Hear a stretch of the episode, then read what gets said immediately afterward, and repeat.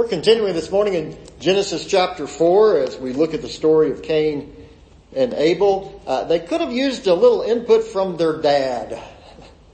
Uh, it is Father's Day. We're celebrating our, our fathers this morning. We celebrate the impact that our fathers have, have had on our lives. I was blessed with a, a dad who, who showed up. He was there for my ball games. He was there for my piano recitals. I don't know which one of those was more painful, but anyway, he was there cheering me on.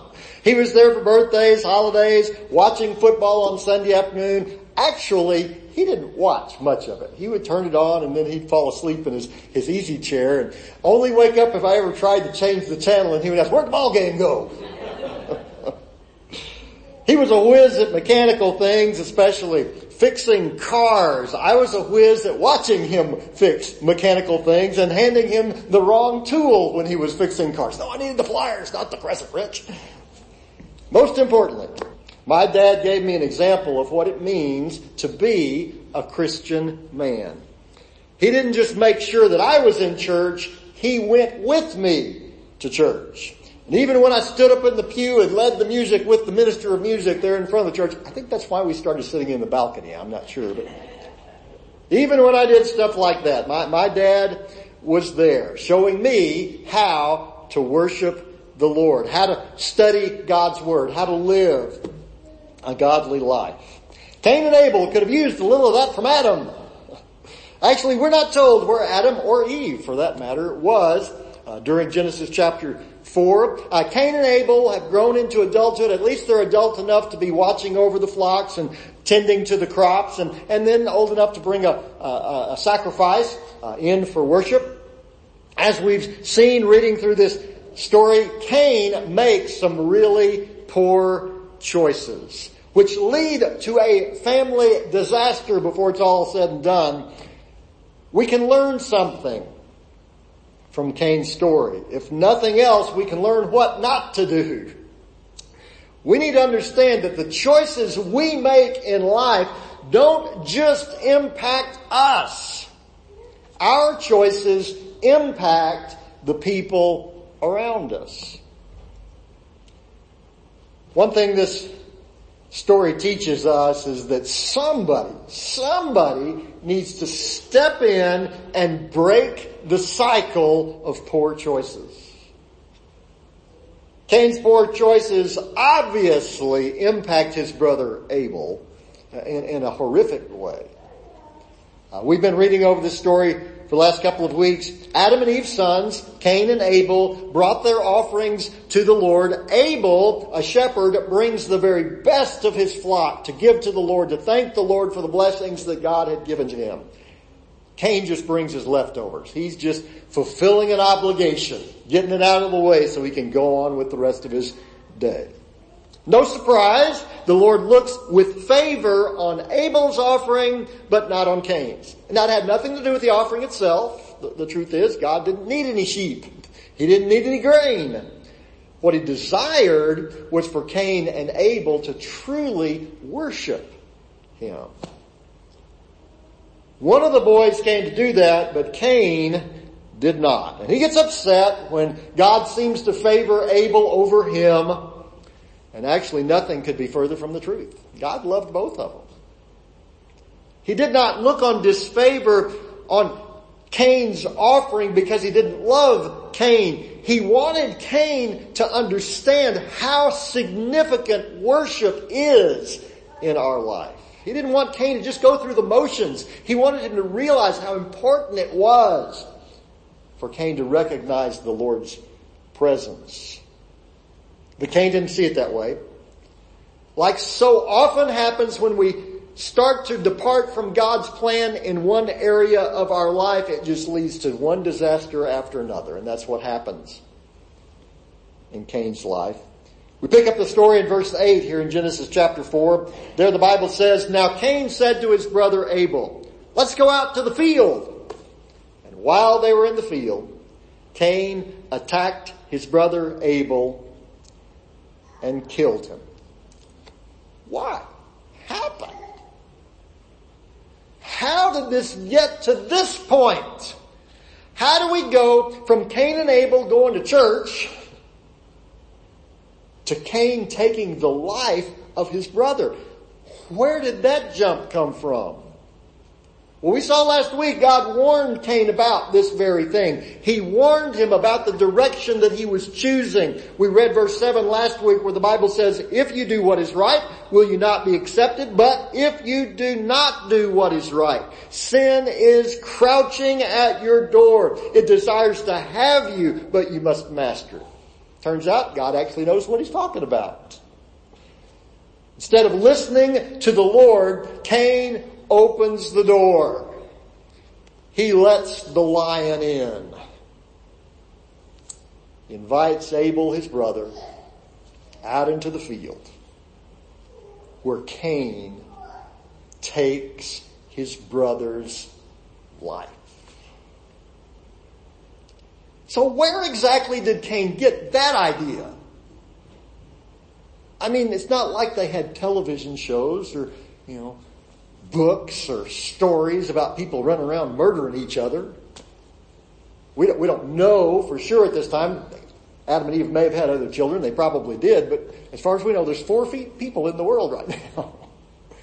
Where in the world does Cain get the idea, well, I'll just go out and kill my brother? How does he go from mad at my sibling to axe murderer? Well, as we know from the story, he wasn't the first to open this door. Mom and dad, Adam and Eve, had left that gate unlocked. Their disobedience in the garden leads a pathway straight to the murder of one brother by another. Now obviously Cain was guilty for his own actions. But it's important for us to understand how Genesis chapter 3 leads straight to Genesis chapter 4. I read a lot of mystery novels growing up. My dad and my mom both bought me a lot of books they wanted me to read, and I enjoyed uh, reading mystery books. I, I, read every Hardy book, Hardy Boys uh, book that I could get my hands on.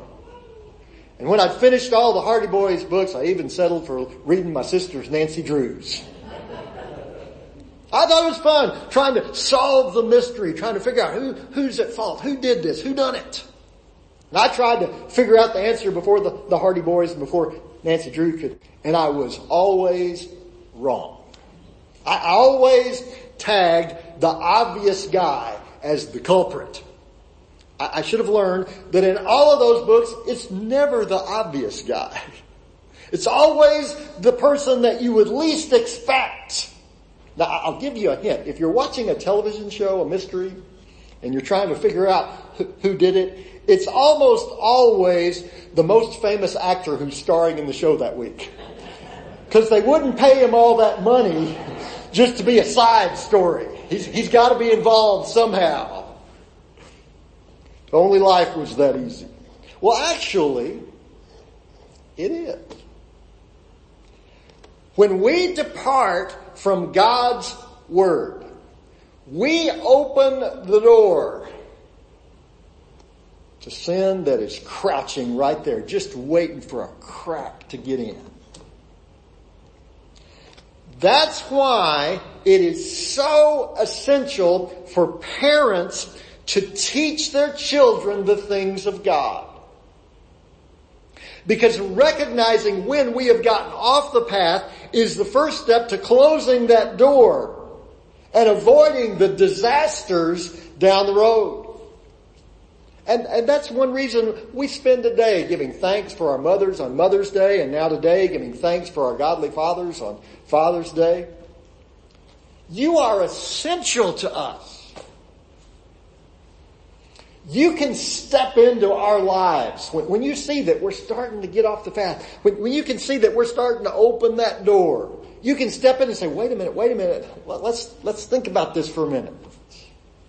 You can give us that example where we can both hear the Word of God as you bring us to worship, as you make sure that we're studying God's Word, as you make sure that we're part of a Bible study. We, we can, can learn about God's Word, but you can also give us an example of how to live out God's Word. You can show us how it works in the real world as we watch you living for the Lord. You can be the one who steps in and breaks that cycle of poor choices.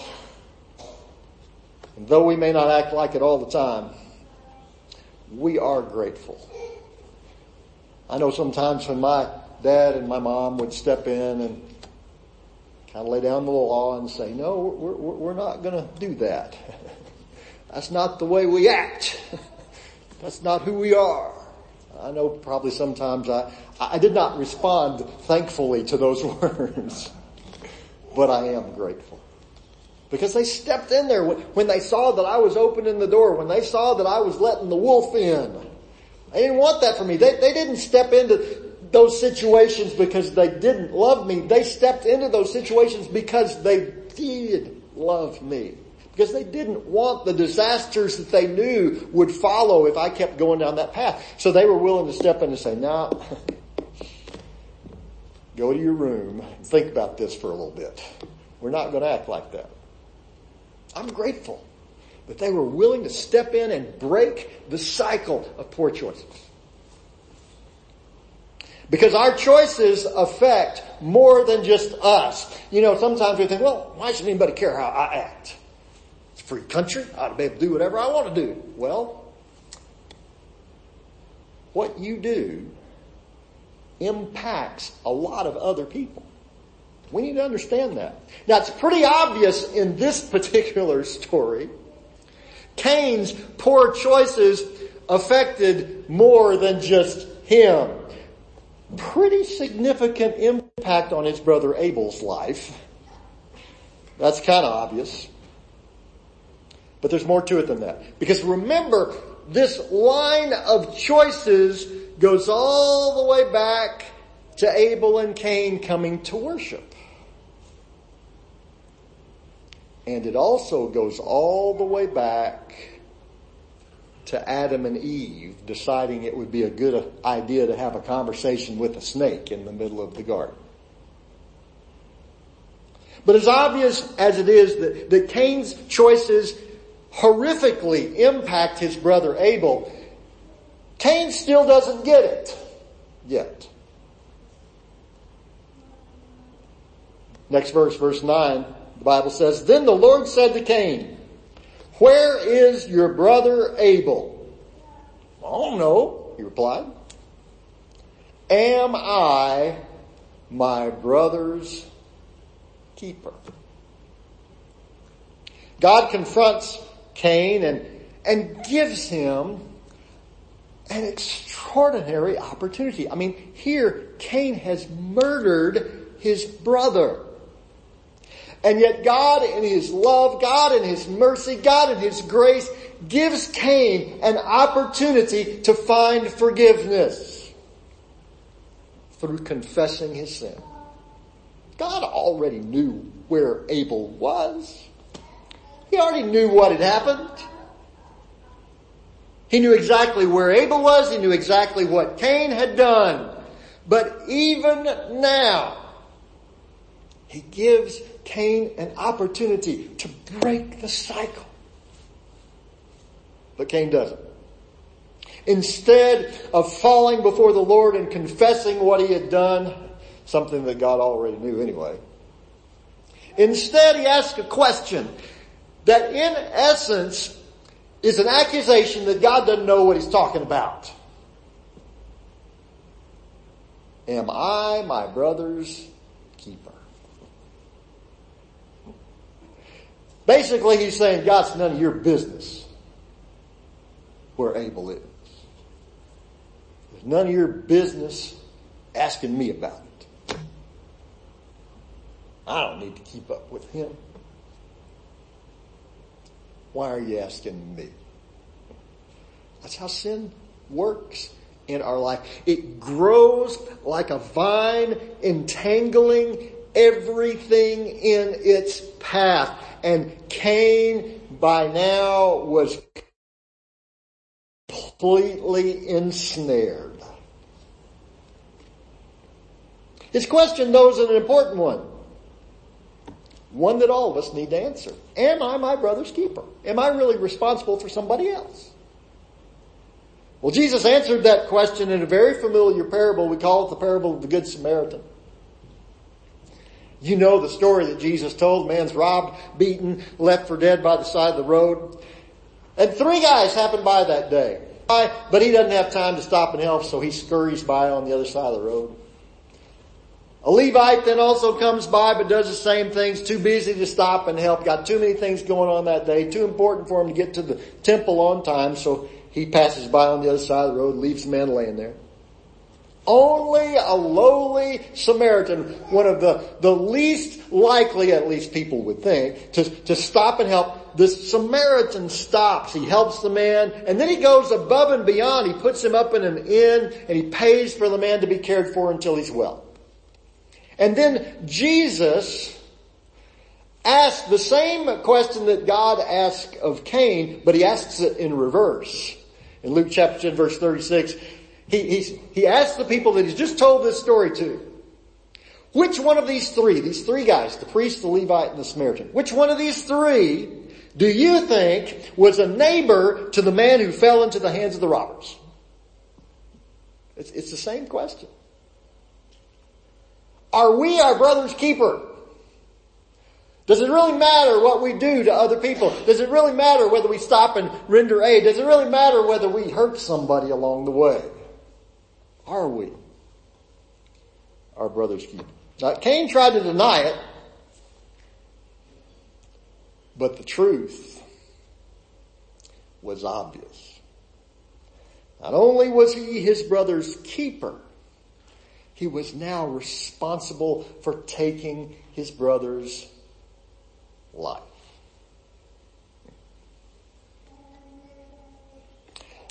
Today, Father's Day, we celebrate those godly men who stood up and took responsibility.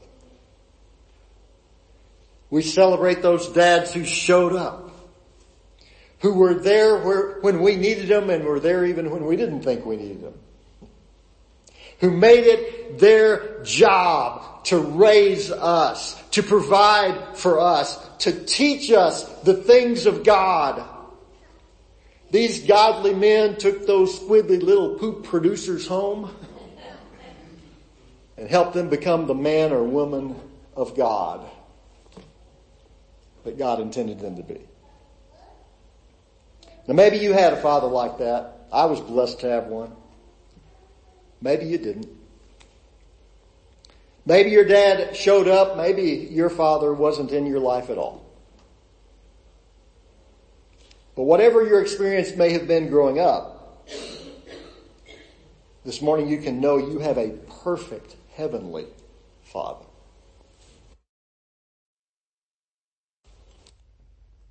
He always shows up.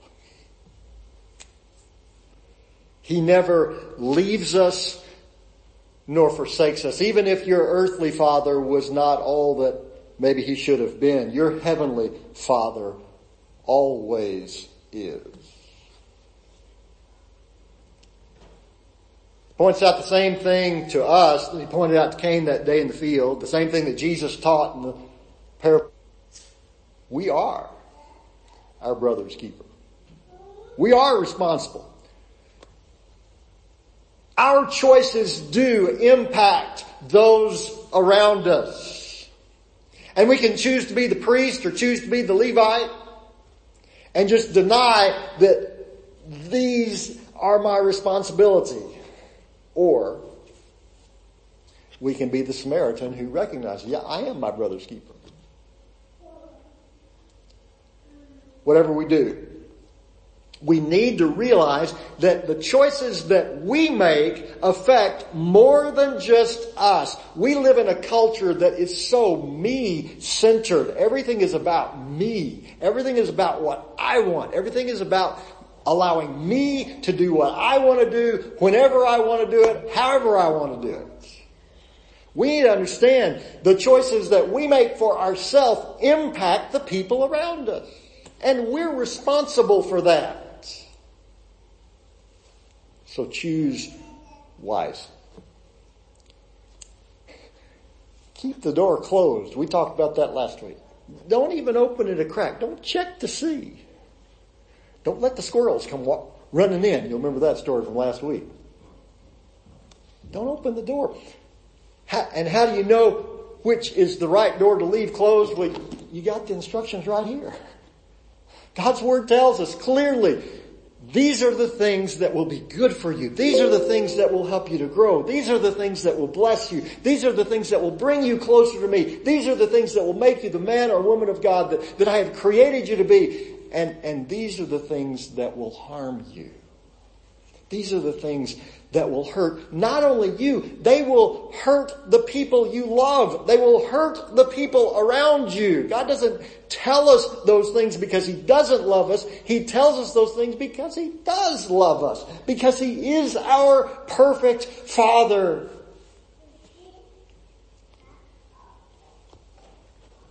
Choose wisely. As we know, none of us is perfect. There'll be those times when we make the wrong choice. And God gives us same opportunity that he gave to Cain. He allows us to come and confess our sin to him. Now he already knows.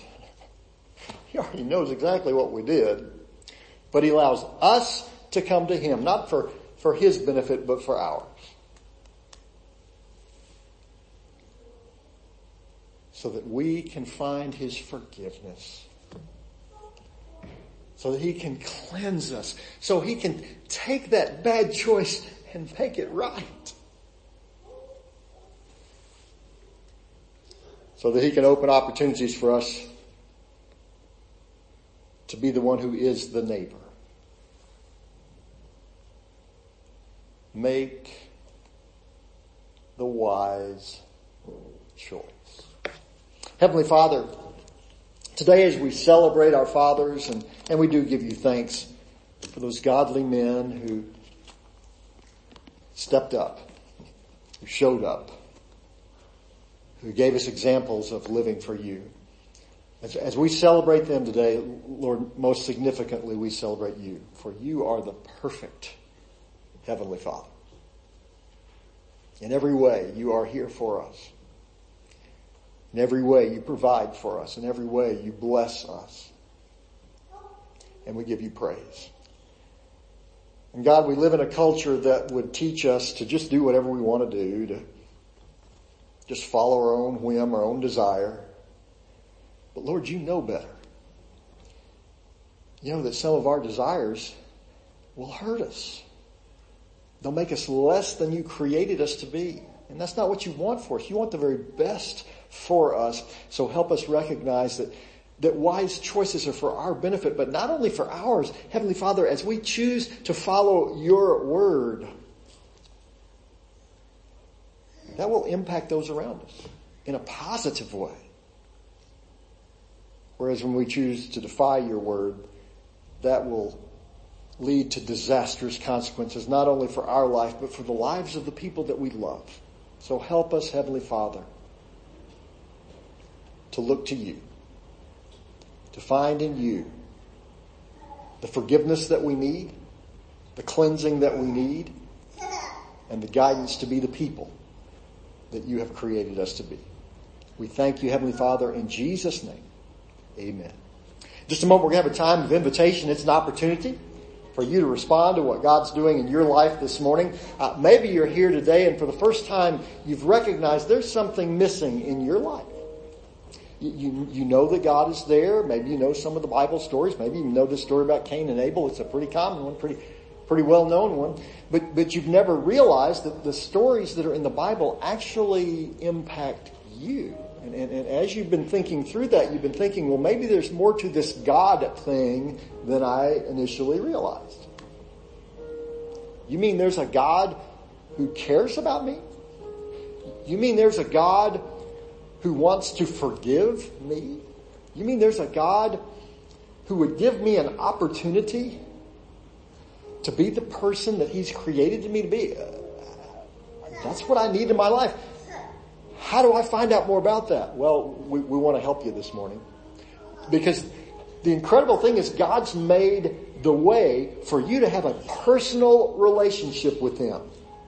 Now, this, this, this is, it, will blow your mind when you really think about it. And it is, it's amazing. It's incredible what God has done. He has given us the opportunity to be His children.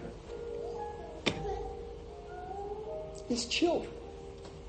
And you may say, well, that's what I want. How do I do that? Well, here's what He's done.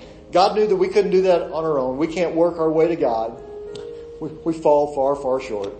And so God came to us. That's, that's who Jesus is, who the Bible says. Jesus is God himself come into our world to live a perfect life. And then even though he didn't deserve to die, he didn't owe any debt for his own sin because he had none, he gave his life willingly on the cross so that we could be made right with God. That's what the cross is all about. And then three days later, he proved it by rising from the grave. And that means he's alive right now this morning to give you everlasting life. If only by faith you will entrust your life into his hands. And we'd like to help you know what that's all about. So here in just a moment, we're going to stand and sing. I'm going to be standing here at the front of the auditorium and I invite you to come. I would love to share with you how you can know Jesus Christ as your Lord and Savior today. Maybe there's some other way that God is leading you. Maybe you're looking for a church home. We'd be glad to share with you how you can be a part of what God's doing here at National Heights. Uh, maybe there's some other decision that God has laid on your heart. Uh, maybe you just have a prayer need, something that you would really uh, like for some fellow Christians to be praying with you about. Uh, there's a way for you to share that with us. Now, now I understand that we're, you know, we're kind of, the pandemic's still here, the virus is still out there, so some folks are still squeamish about the face-to-face thing. If, if that's you, that's still okay. That's still alright. Uh, we have another way for you to respond this morning. Uh, there in the pew racks before you, there's a, a, card that says connection card. If you'll just take that and, and write your name on the card and give us a way to contact you, your, your mailing address or your phone number or email address, whatever you feel comfortable uh, doing, and then indicate what your decision is. Just say, I want to know more about how to accept Jesus, or I want to know more about being a part of National Heights, or uh, I have a prayer request that I, I, need to share with you. On the, on the back side of that card, there's a place where you can write down your, your prayer request, and then you can drop that in one of the baskets as you leave this morning and, and we'll be praying for you. We'll be in contact with you just as soon as possible this week. If you're watching us online, you can do the very same thing. We have a digital version of that same connection card. It's on our website. Uh, our website's nationalheights.org, O-R-G, and then the link is hello. You'll see that link. If you're watching us on Facebook, it's right there in the Facebook feed. Uh, if you're watching us on our website, that link is just below where you'll see the video. Just follow that link, and again, you can give us some, some ways to contact you, whatever you prefer. Indicate your decision or your prayer, and, and we'll be in contact with you just as soon as possible. But whatever way God is leading you this morning, we invite you to follow His call in your life today as we stand together and as we sing.